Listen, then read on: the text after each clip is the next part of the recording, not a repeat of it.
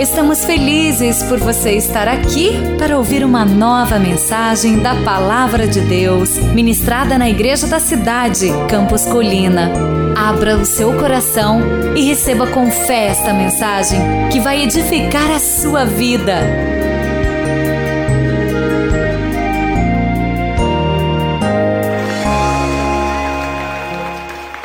Poder de uma vida com propósito. A sétima mensagem dessa série de sete. O poder de uma vida com propósito. Viva os eternos propósitos de Deus. Hoje, lendo o devocional do Oswald Chambers, ele faz uma pergunta muito interessante, que é altamente reflexiva para as nossas vidas. O que importa na vida? Você já parou para pensar sobre isso? O que importa na vida? O que importa na vida. Eu gostaria que você escrevesse do lado do seu esboço pelo menos três coisas que realmente importam para você. Vai ser diferente de cada um aqui. O que realmente importa? Escreva aí ao lado o que vem à mente quando eu pergunto para você o que realmente importa. Três coisas que realmente importam na sua vida.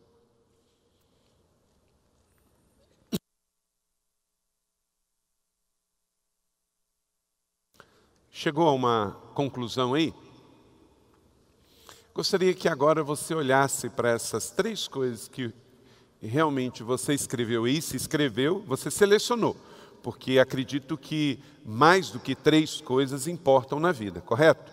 Mas você escolheu três, e essas três coisas são de fato importantes na sua vida. Olhe para isso que você escreveu e faça uma breve oração pedindo que Deus te ajude a, de fato, já que elas são importantes, você dar o devido tempo, devida atenção, devido foco. Viva os eternos propósitos de Deus. O Senhor nos chama a um relacionamento pessoal com Ele. Em João 11, 28, Jesus disse: Vinde. Eu não sei se das três coisas que você escreveu aí, o responder ao convite dele do estar com ele está nessas três coisas. Porque se o seu relacionamento com ele não está nessas três coisas, as suas três prioridades, por maior que sejam, elas estão equivocadas. Porque o Senhor nos diz que devemos primeiro o quê? Buscai primeiro o reino de Deus e o quê? Todas as outras coisas nos serão acrescentadas. Então, em Mateus 6,34, o Senhor nos coloca que a prioridade de tudo é Ele, Ele e o seu reino. Então, eu não sei o que você escreveu quando eu fiz essa pergunta que Oswald Chambers nos fez no devocional de hoje: o que importa na vida? E você escreveu três coisas. Se nessas três coisas não está o seu relacionamento com o Senhor, essas três outras coisas não serão alcançadas na sua vida. Então, vai aí agora e na frente dessas três coisas, você coloque relacionamento com o Senhor, que é a coisa mais importante. É a coisa mais importante, porque se o seu relacionamento com o Senhor for a prioridade, as outras três coisas que você colocou aí, e as outras cinco, as outras seis, como disse Jesus, as demais coisas nos serão acrescentadas. Então, faça da coisa principal a coisa principal na sua vida. E a coisa principal é o seu relacionamento com o Senhor. Então, o Senhor nos convida, vinde a mim. E ele disse que depois que a gente aceita o convite dele, ele nos dá uma bênção, ele cumpre uma promessa. Qual é a promessa que Jesus disse que tem para nós, quando ele diz em Mateus 11, 28, que ele nos daria: Vinde a mim e eu vos aliviarei. Quem tem andado cansado aqui? Levanta a mão. Muitas pessoas. Então, talvez seja justamente por isso. Você não aceitou o convite dele para o relacionamento pessoal com você. Então, você está cansado. Está cansado de trabalhar, está cansado de lutar, está cansado de trabalhar pela sua vida pessoal, pelo seu emprego, pelo seu casamento, pelo seu relacionamento, pela sua vida. Porque você está lutando, lutando, lutando, lutando, lutando, cansa e não tem a bênção que o Senhor quer te dar se você aceitar o convite dele. Agora é interessante que, se eu perguntar quem quer o alívio e o descanso que Jesus promete em Mateus 11, 28. Todo mundo vai querer. Mas ele não tem como dar isso sem que antes a gente aceite o relacionamento com ele. A bênção do alívio, do descanso, é resultado, não é a prioridade, é o resultado. Se eu então aceito o convite de Jesus de me unir a Ele, de entregar a minha vida a Ele, de fazer dele a pessoa principal, eu recebo então, consequentemente, descanso. Então, que nesta manhã linda deste domingo, nesse encerramento dos nossos 40 dias de propósito, possamos então viver o poder de uma vida com propósito, vivendo os eternos propósitos dele, que começa em entregar para Ele a prioridade da nossa vida, entregar nossa mente, entregar o nosso coração, nossas preocupações, porque Ele com certeza vai cuidar de todas as coisas. Então, quando alguém te perguntar o que é mais importante, o que realmente importa na vida, que você escreva, diga, fale sempre o meu relacionamento com o Senhor. Só para testar aqui, quantos escreveram o seu relacionamento com o Senhor a coisa mais importante das três que você escreveu? Diga, glória a Deus, aleluia. Provérbios 19, 21 fala sobre a importância dos propósitos. Muitos são os planos do coração do homem, mas o propósito é que permanece. O propósito do Senhor, esse sim, prevalecerá. Rick Warren diz, autor do livro Uma Vida com Propósito, o pior da vida não é a morte, mas sim uma vida sem propósito. Albert Einstein, judeu, grande cientista, um dos homens de maior QI elevado que o homem já conheceu, disse: se você quer ter uma vida plena, prenda a um propósito, não as pessoas nem as coisas. Vamos dizer isso juntos? Se quiser ter uma vida plena, prenda a um propósito, não as pessoas e nem as coisas. Como vai a sua vida? Como andam os seus planos? O grande mandamento e a grande comissão, eu quero relembrar aqui com você nesta manhã de encerramento, porque a morte é mais universal do que a vida. Todo mundo morre, mas nem todo mundo vive, diz Dr. Alan Sachs, doutor em biomedicina nos Estados Unidos. Quer dizer, um a cada cem pessoas vão morrer. Uma a cada cem que estão aqui vão morrer. Mas não necessariamente vão viver a vida plena que Deus te deu. Talvez porque não encontrou o seu propósito de vida, não entendeu que esses cinco propósitos você foi feito para ele, porque você não elegeu o relacionamento com ele a coisa principal da sua vida, fez talvez o relacionamento com uma pessoa ser a coisa mais importante da sua vida, o seu trabalho, a sua carreira. Sabia que pessoas que se aposentam depois de muito foco no seu trabalho geralmente ficam depressivas?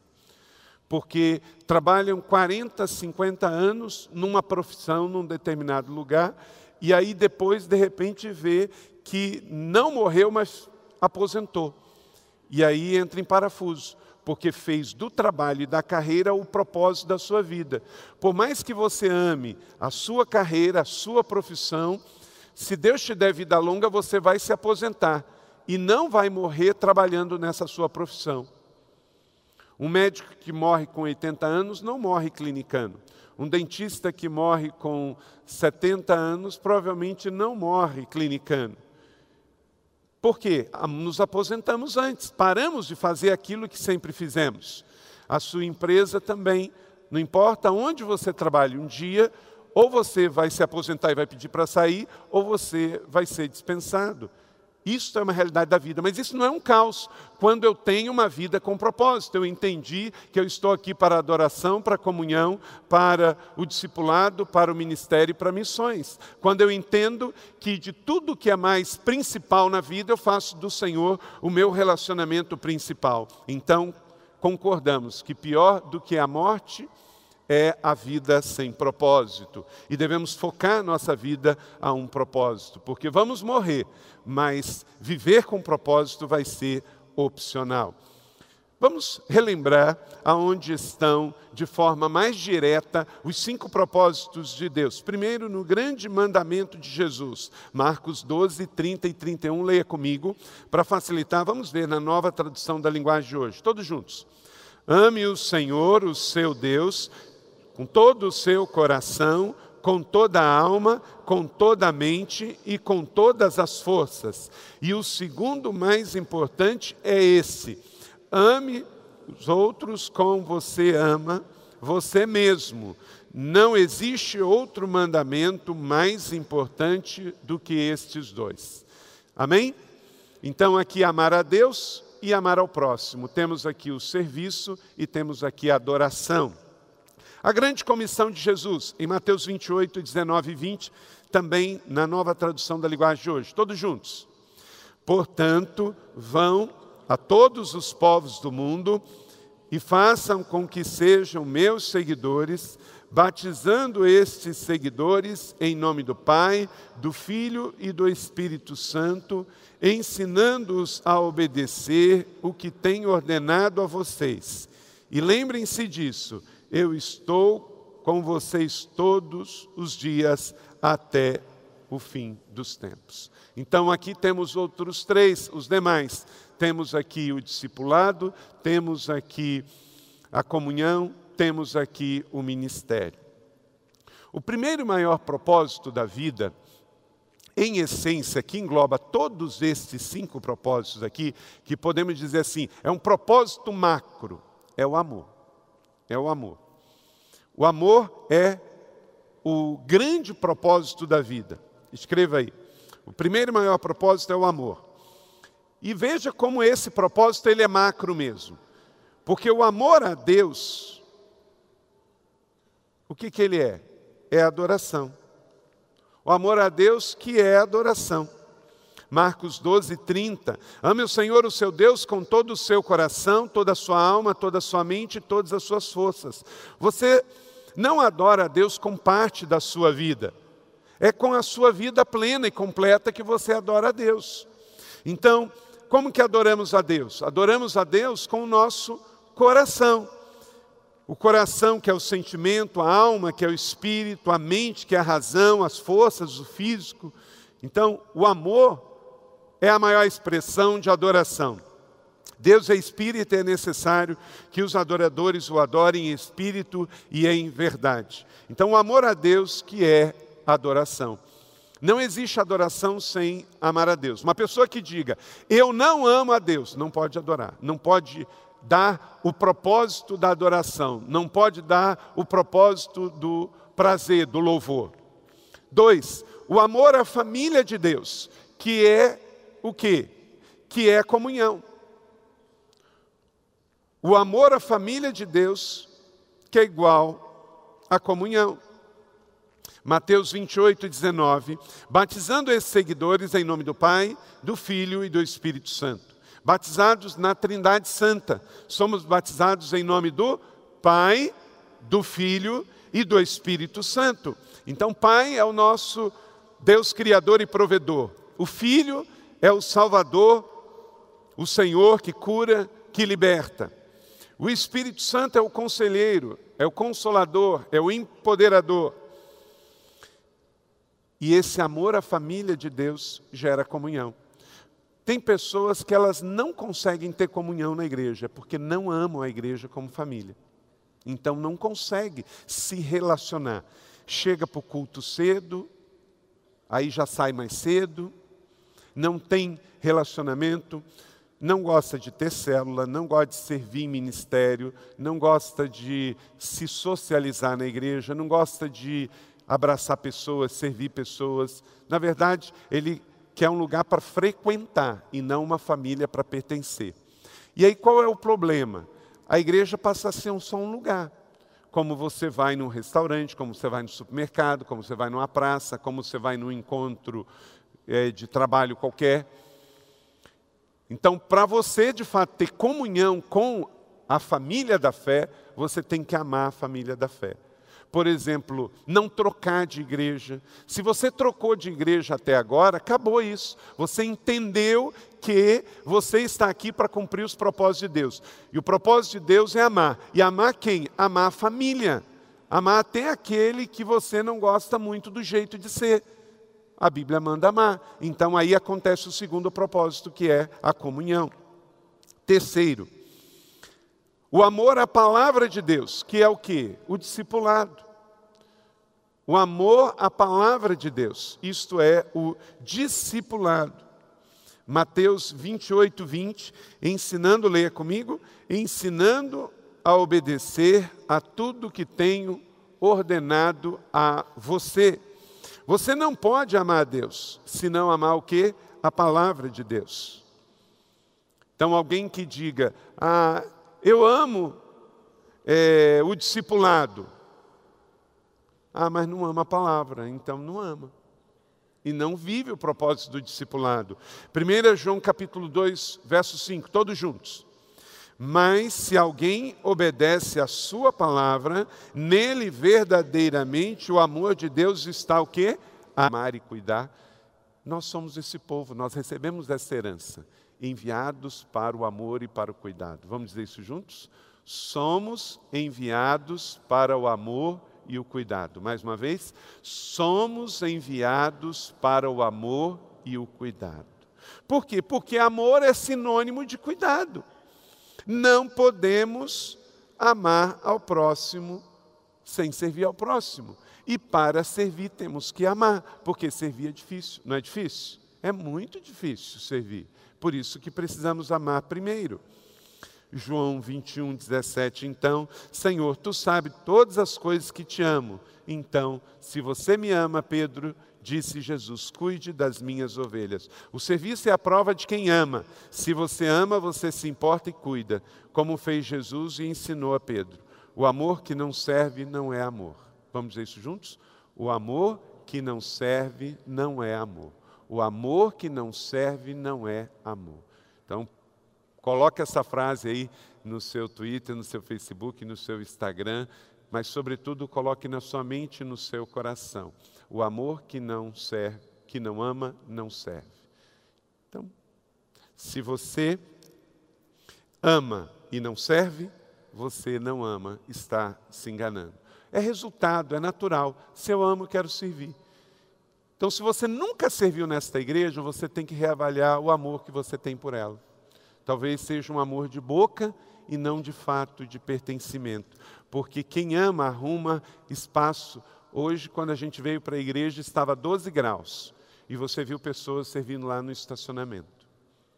Por quê? Porque quem ama, serve. Quem ama, cuida.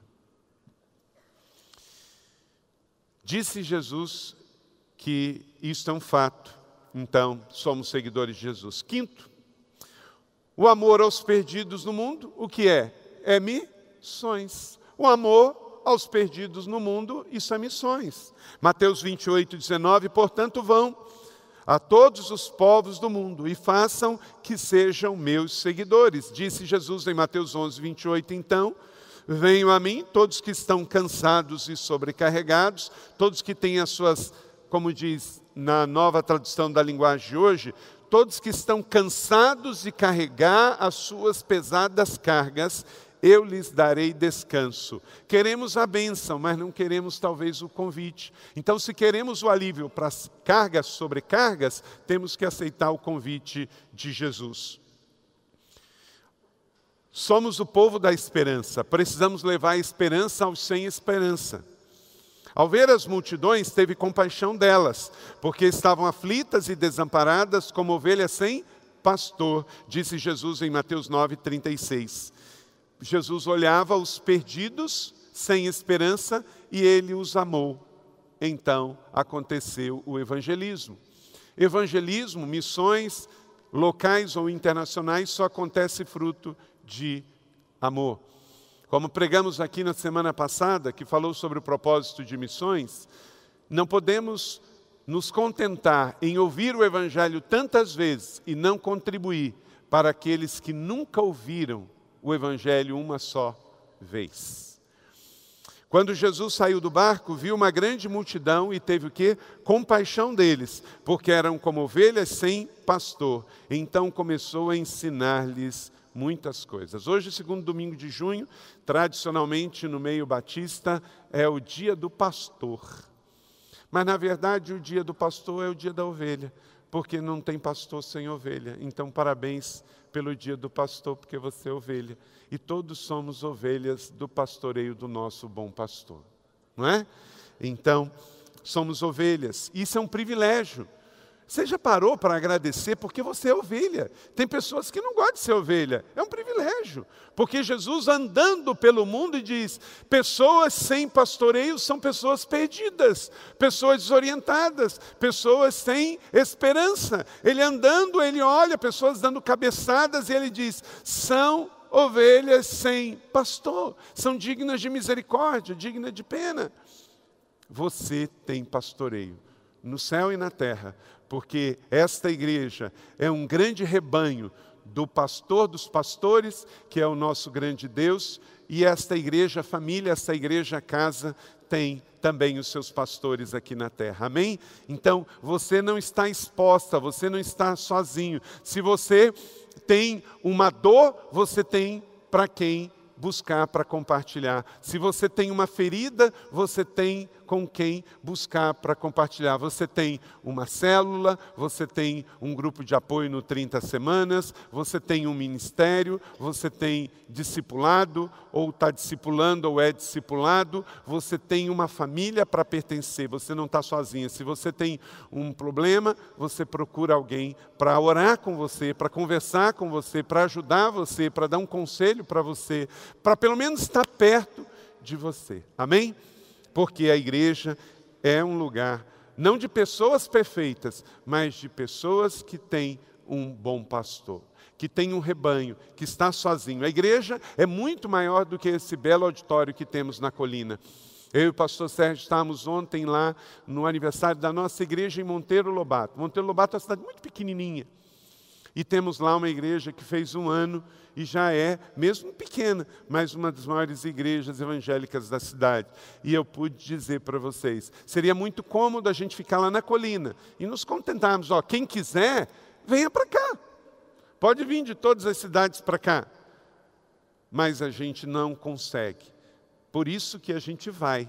Por quê? Porque a igreja é id é ir de entregar o amor. Ela vai indo abrir casa de paz, ela vai indo abrir células, ela vai indo através da ABAP, ela vai indo através das extensões, que são seis hoje, vamos abrir a sétima no Jardim Imperial agora, e até 2020 serão 20 extensões na cidade, porque não queremos só que venham, mas queremos também ir estar em todos os bairros, todas as extensões da nossa cidade. E vamos plantar plantando mais igrejas. estava lendo essa semana que uma grande catedral católica em Córdoba, que foi construída na época dos mouros e agora está mesmo em funcionamento, correndo risco pela esquerda socialista do país, que é entregar aquela catedral de novo para que os muçulmanos tomem conta. O que está acontecendo na Europa? A Europa tem se tornado pós-cristãs e está pagando o preço de ser um lugar onde o terrorismo está gerando tanta instabilidade e o turismo na Europa está caindo drasticamente, porque você não sabe se vai à Europa andar pelas ruas que antes não tinha problema nenhum, se você vai ser atropelado por um carro terrorista, esfaqueado por um terrorista, ou se você vai entrar num ônibus ou num táxi e vai explodir com uma bomba. Então, o mundo altamente instável por causa de extremismo religioso, fruto de ausência. Angela Merkel, na Alemanha, ela disse: o que a Alemanha precisa não é, é de outra coisa senão de avivamento das igrejas. É isso que precisa. Voltar os cristãos se avivarem e influenciar. Mas sabe aonde começa a nossa falta de avivamento? No casamento e ter filho. Cristãos só estão tendo um filho, muçulmano tem dez. Então, como é que fica essa soma no futuro? Não é? E na Europa, ainda aqui no Brasil, ter filho ainda é muito caro. Mas na Europa, o governo paga para ter filho. Quantos brasileiros que gostariam de receber do governo para ter filho? E aí, a Europa se tornou tão pós-cristã, está se tornando, que nem o governo pagando para ter filho quer ter filho. Aí vem os imigrantes de outras religiões, e com esse apoio do governo, então, vamos ter filho, vamos povoar e vamos islamizar toda a cultura cristã do Ocidente. Que em nome de Jesus, como igreja, possamos amar a todos que estão, como Jesus disse, aqui em Marcos capítulo 6, 34 e Marcos 9, 36. Estão perdidos sem esperança, sejam eles pós-cristãos, sejam eles ateus, sejam eles budistas, hinduístas, islâmicos ou qualquer outro que estão como ovelhas sem pastor. Ao ver as multidões, teve compaixão delas, porque estavam aflitas e desamparadas como ovelhas sem pastor. Que a nossa igreja, nesses 40 dias de propósito, reafirme o seu compromisso de que ser igreja é ir para fora, ser igreja é eclesia, é os chamados para fora. Que a gente não perca esta visão de ser uma igreja apostólica, de ser a igreja que vai, em nome de Jesus. Que sejamos uma igreja que celebre aqui, mas que saia para repartir em nome nome de Jesus. Que a nossa força, o nosso foco não pare para que possamos viver missões como estilo de vida, porque, de fato, viver missões como estilo de vida é um propósito de Deus para nossas vidas. Que em nome de Jesus, até Jesus voltar, encontre a igreja da cidade, a rede de igrejas da cidade, evangelizando, testemunhando, fazendo missões, fazendo ação social, plantando igrejas, abrindo casas de paz, evangelizando até a volta do nosso Senhor Jesus Cristo. Amém? Porque fomos feitos para isso.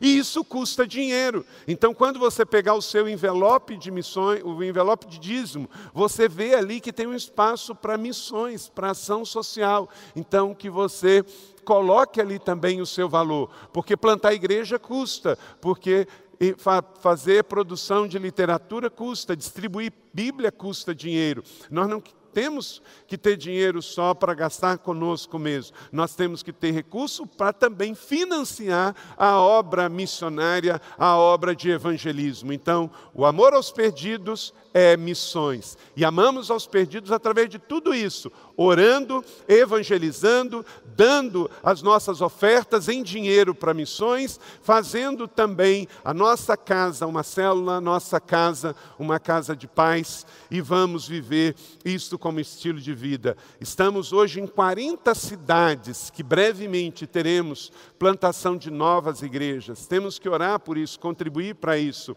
Agora estamos brevemente também Chegando a Campinas, o pastor David já está indo como missionário para lá fortalecer a nossa célula. Se você conhece alguém que está em Campinas, fale.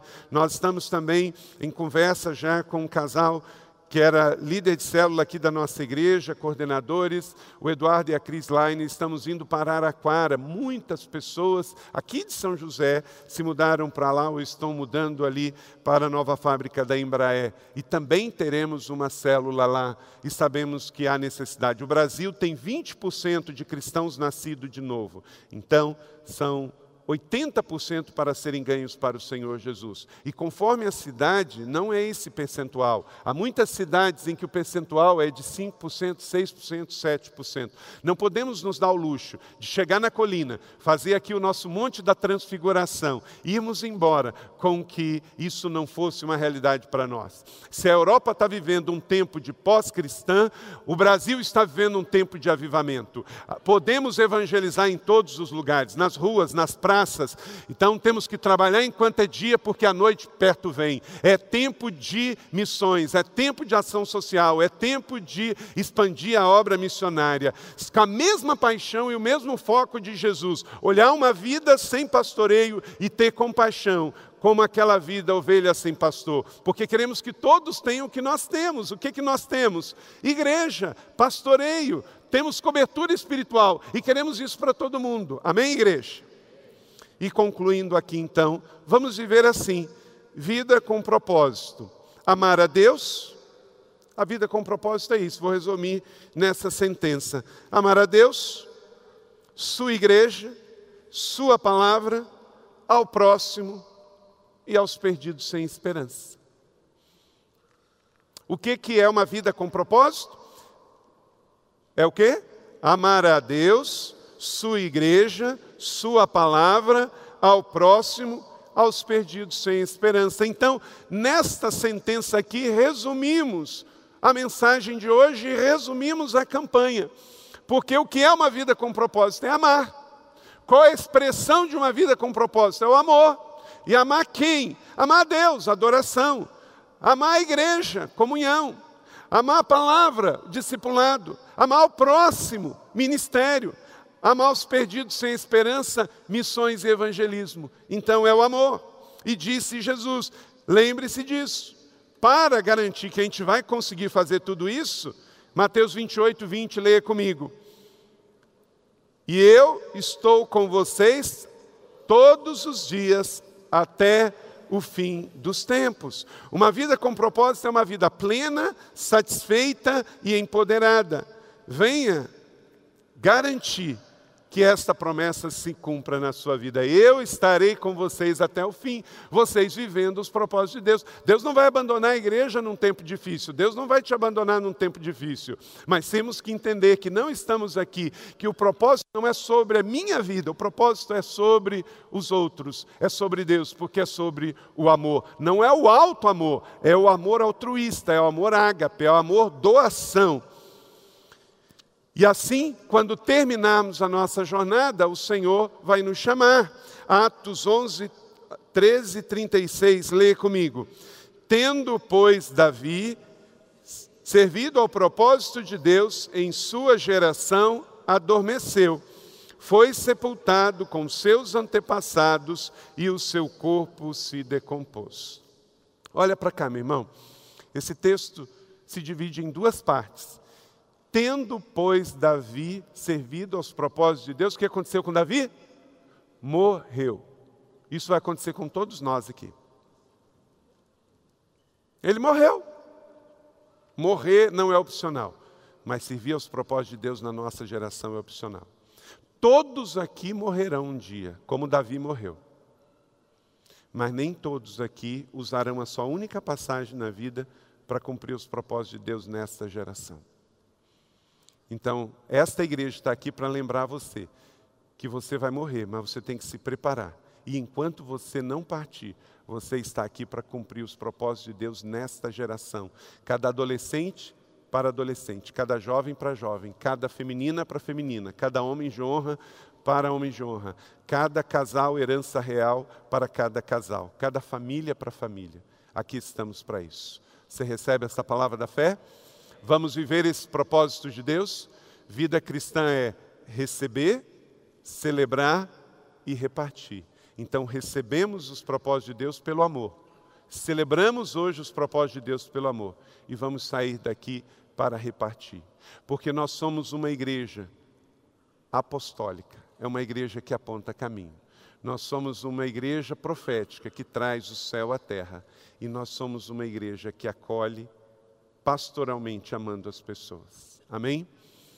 Diga comigo, somos uma igreja apostólica, somos uma igreja profética,